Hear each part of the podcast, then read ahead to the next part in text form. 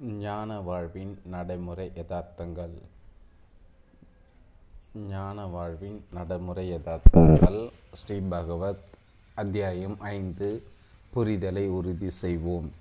தற்போது நமது கருத்துக்கள் சமுதாய கொடுக்கப்பட்டுள்ளன. ஞானத்தின் அணுகுமுறை எளிமையாக்கப்பட்டு விட்டது. இதுவரை நமக்கு கொடுக்கப்பட்ட அணுகுமுறைக்கும் நமது அணுகுமுறைக்கும் அதிக வேறுபாடு தெரிந்தாலும் அடிப்படையில் ஒரே நோக்கமே அமைந்துள்ளது. ஆனால் அணுகுமுறையை மாற்றி கொடுத்த காரணத்தினால் பலரும் இதை புரிந்து கொண்டு விட்டனர். ஒருவர் நின்று கொண்டிருப்பதாக வைத்துக்கொள்வோம் அவருக்கு தரையில் படுப்பதற்கு கற்றுக் கொடுக்க வேண்டும். எப்படி கற்றுக் கொடுப்பது? அவரை ஓடு ஓடு என்று விரட்டுகிறார்கள். அவரும் ஓட ஓடு என்று ஓடுகிறார். எவ்வளவு நேரம்தான் ஓடுவது? மிகவும் களைத்து போய் விடுகிறார். கடைசியில் ஏதோ ஒரு சந்தர்ப்பத்தில் நிலை தடுமாறி அவர் கால் இடறி தரையில் விழுந்து படுத்து விடுகிறார். எப்படி தரையில் படுப்பது என்பதை அவர் புரிந்து கொள்கிறார். இப்போது எப்படி படுப்பது என்பதை மற்றவர்களுக்கு கற்றுக் கொடுக்கிறார். வேகமாக நடக்க வேண்டும் அல்லது ஓட வேண்டும் என்று உபதேசிக்கிறார். ஏனெனில் அப்படித்தான் அவர் படுக்க தெரிந்து கொண்டிருந்தார். நின்று கொண்டிருப்பவர் படுக்க வேண்டுமென்றால் இப்படி ஓட தேவையில்லை. நின்று கொண்டிருந்த அவர் முதலில் தரையில் உட்கார வேண்டும். அந்த நிலையில் அவர் உடலை சாய்ப்பார சார் சாய்ப்பார் ஆனால் வெகு சுலபமாக அவரால் தானாக படுத்துக்கொள்ள முடியும். நாம் நமது காரை மிகவும் வேகமாக ஓட்டுவதாக வைத்துக்கொள்வோம் அதிவேகமாக ஓடும்போது நாம் நமது காரில் அவசர கதியாக பிரேக்கை போட்டால் என்ன ஆகும்?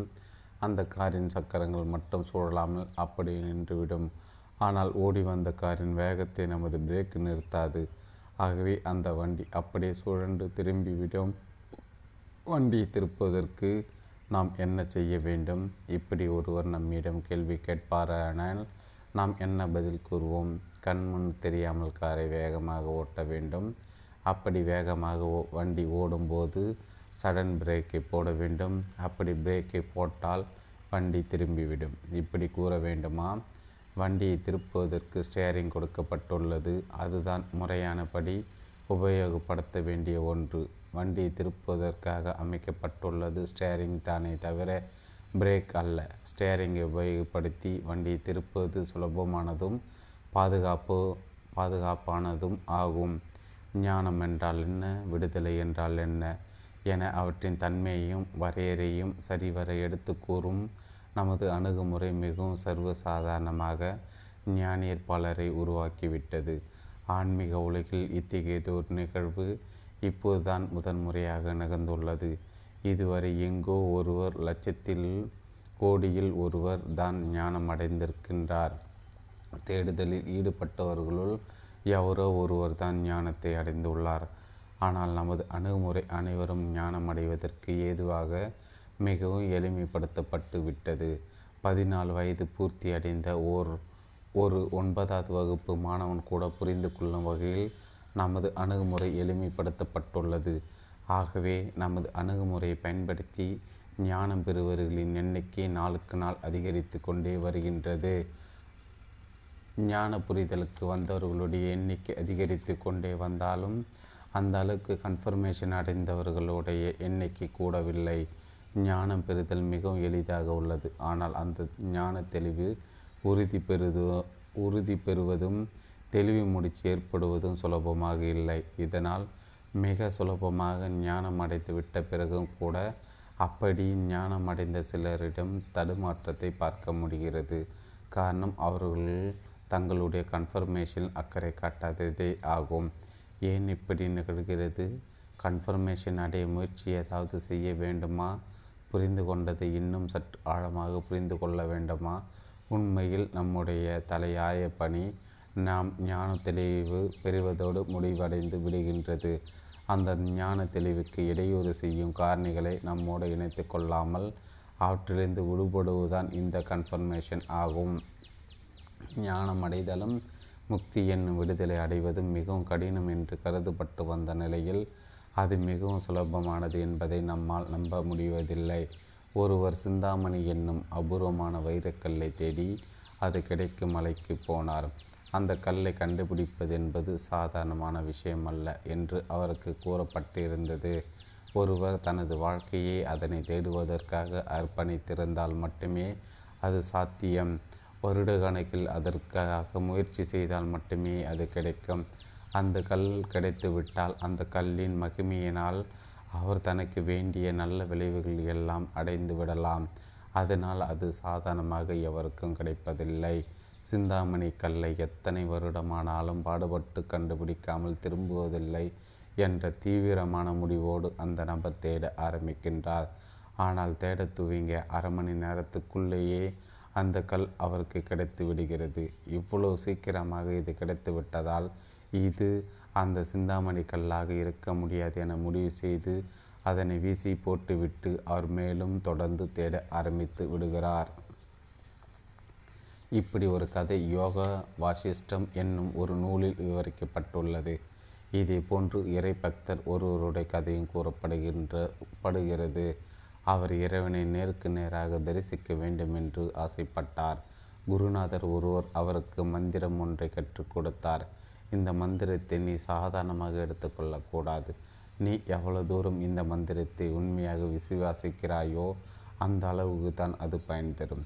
உண்மையான விசுவாசத்துடன் நீ இந்த மந்திரத்தை ஒரு லட்சம் ஒரு லட்சம் தடவை ஜபம் செய்தால் இறைவன் நேரடியாக உனக்கு முன்பாக காட்சி தருவார். இப்படி அந்த குருநாதர் பக்தரிடம் கூறி மந்திரத்தை கற்றுக் கொடுத்தார். பக்தரும் மிகுந்த விசுவாசத்துடனும் மந்திர ஜபத்தில் ஈடுபட்டார். அவர் ஐம்பதாயிரம் முறை ஜபம் செய்த நிலையில் இறைவன் அந்த பக்தனுக்கு காட்சி கொடுத்து விட்டார். பக்தர் இறைவனிடம் பணிவுடன் வேண்டினார். இறைவா எனக்கு காட்சி கொடுத்த மிக்க மிக்க நன்றி. தயவு செய்து கொஞ்சம் பொறுத்து கொள்ளுங்கள்.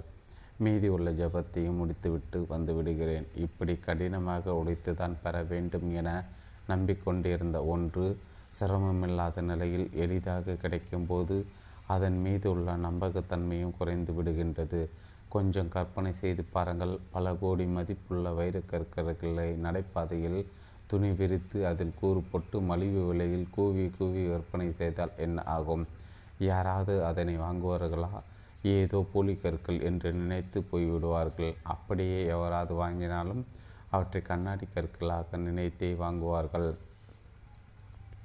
இங்கு ஆன்மீகம் என்ற பெயரில் ஒவ்வொருவரும் ஏதோ ஒரு விதமான பிரம்மாண்டத்தையே எதிர்பார் எதிர்பார்க்க கற்றுக்கொண்டிருக்கிறார்கள். ஆனந்த உணர்வுகள் பரவச நிலைகள் என பலவற்றை கற்பனை செய்யும் மனோபாவம் பலருக்கும் இருக்கிறது.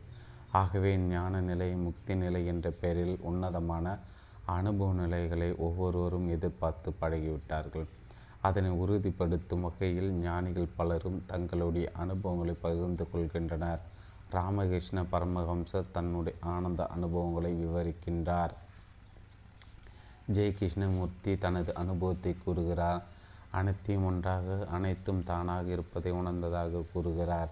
இப்படி ஒவ்வொருவரும் ஏதோ ஒரு வகையில் வினோதமானதொரு அனுபவத்தை கூறும்போது அதனை படிப்பவர்களிடம் ஞான நிலை முக்தி நிலை என்பதும் இப்படி ஒரு வினோதமான அனுபவ நிலை என கருதுவதில் ஆச்சரியமில்லை. அன்பர் ஒருவர் தனது நமது அணுகுமுறையை புரிந்து கொண்டார். அவருக்கு மனம் லேசாகிவிட்டது நல்ல மன அமைதி கிடைத்தது. வழக்கமாக வாழ்க்கையில் நமக்கு ஏற்படும் புற செயல்களில் வெற்றி பெற்றால்தான் இத்தகைய மனமகிழ்ச்சியும் மன அமைதியும் கிடைக்கும். ஆனால் இவருக்கு தெளிவு கிடைத்த நிலையிலே புற காரணங்கள் எதுவும் இல்லாமல் இந்த மென்மை தன்மை கிடைத்துவிட்டது. இப்போது அவருக்கு அடுத்த பிரச்சனை. அவருக்கு வேண்டிய அனைத்து வசதிகளும் தேவைக்கு அதிகமாக இருக்கின்றன. மனதும் சுதந்திரம் அடைந்து மென்மையாகிவிட்டது. பிறகு ஏன் கஷ்டப்பட்டு உழைக்க வேண்டும்? அவர் இது பற்றி நம்மிடம் விவாதித்தார். இது பற்றி அவரிடம் விளக்கப்பட்டது. நாம் நமது பொருளாதார தகுதியை மேம்படுத்தியதோடு நின்றுவிடக்கூடாது நாம் ஒவ்வொருவரும் இந்த சமூகத்தின் ஒரு அங்கமாகவே இருக்கிறோம். ஆகவே நமக்கு சமுதாய கடமை உண்டு. நமது தேவை பூர்த்தியானால் சமுதாயத்தின் தேவைகள் பூர்த்தி அடையவில்லை.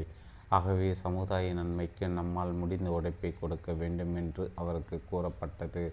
நமது விளக்கம் அவருக்கு திருப்தி அளிக்கவில்லை. சிறிது காலம் கழித்து அவர் மீண்டும் தொடர்பு கொண்டார். ஞான விடுதலை என்பது இவ்வளவு சாதாரணமாக இருக்கும் என நான் எண்ணவில்லை. ஞானத்துக்கு அப்பால் ஏதோ இருப்பதாக ஓஷோ சுட்டி காட்டுகிறார் அப்படி ஏதோ இருப்பதாகவே எனக்கும் தோன்றுகிறது. இப்படி அவர் கூறினார். அப்படி இருப்பதாக தோன்றினால் அதற்காக முயற்சி செய்து பாருங்களேன் என்று அவருக்கு கூறப்பட்டது. ஆனால் அதற்கு அவர் தயாராக இல்லை. நான் ஏற்கனவே எத்தனையோ பயிற்சிகளை செய்து அழுத்து போய்விட்டேன். இனியும் அப்படி முயற்சி செய்வதற்கு நான் தயாராக இல்லை அவர் தீர்மானமாக கூறிவிட்டார். இப்போது உங்களிடம் அந்த மன அமைதி மனம் இரு இருக்கிறதா? அது போய்விட்டு ஏதாவது நூல்கள் படித்தீர்களா? ஆம் ஓஷோ நூல்களை படித்தேன். அது இந்த மன அமைதியை பாதிக்காது என நினைத்து படித்தேன். ஆனால் மன அமைதி போய்விட்டது. கொஞ்ச காலம் அவர் தொடர்பில்லாமல் இருந்தால் பிறகு மீண்டும் தொடர்புக்கு வந்தார். அகத்தளவில் செய்வதற்கு எதுவும் இல்லை என்பதை மீண்டும் புரிந்து கொண்டார். இந்த முறை அவருக்கு ஆனந்தமான சில அனுபவங்களும் மன அமைதியோடு சேர்ந்து கிடைத்தன.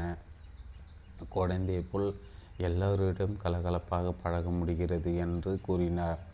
அவருக்கு ஏற்பட்ட ஆனந்த அனுபவங்கள் விரைவில் அவரை விட்டு போய்விடும் என்று தெரிந்தாலும் அவரிடம் அது பற்றி கூறவில்லை. விரைவில் அவர் மீண்டும் தொடர்பு கொண்டார். ஆனந்தமான அந்த அனுபவங்கள் என்னை விட்டு போய்விட்டன என்று போய்விட்டன அவர் கூறினார். அது போய்விட வேண்டிய ஒன்றுதான். அது இருப்பதையும் மறைவதையும் ஒன்றாகவே ஏற்றுக்கொள்ள வேண்டும்.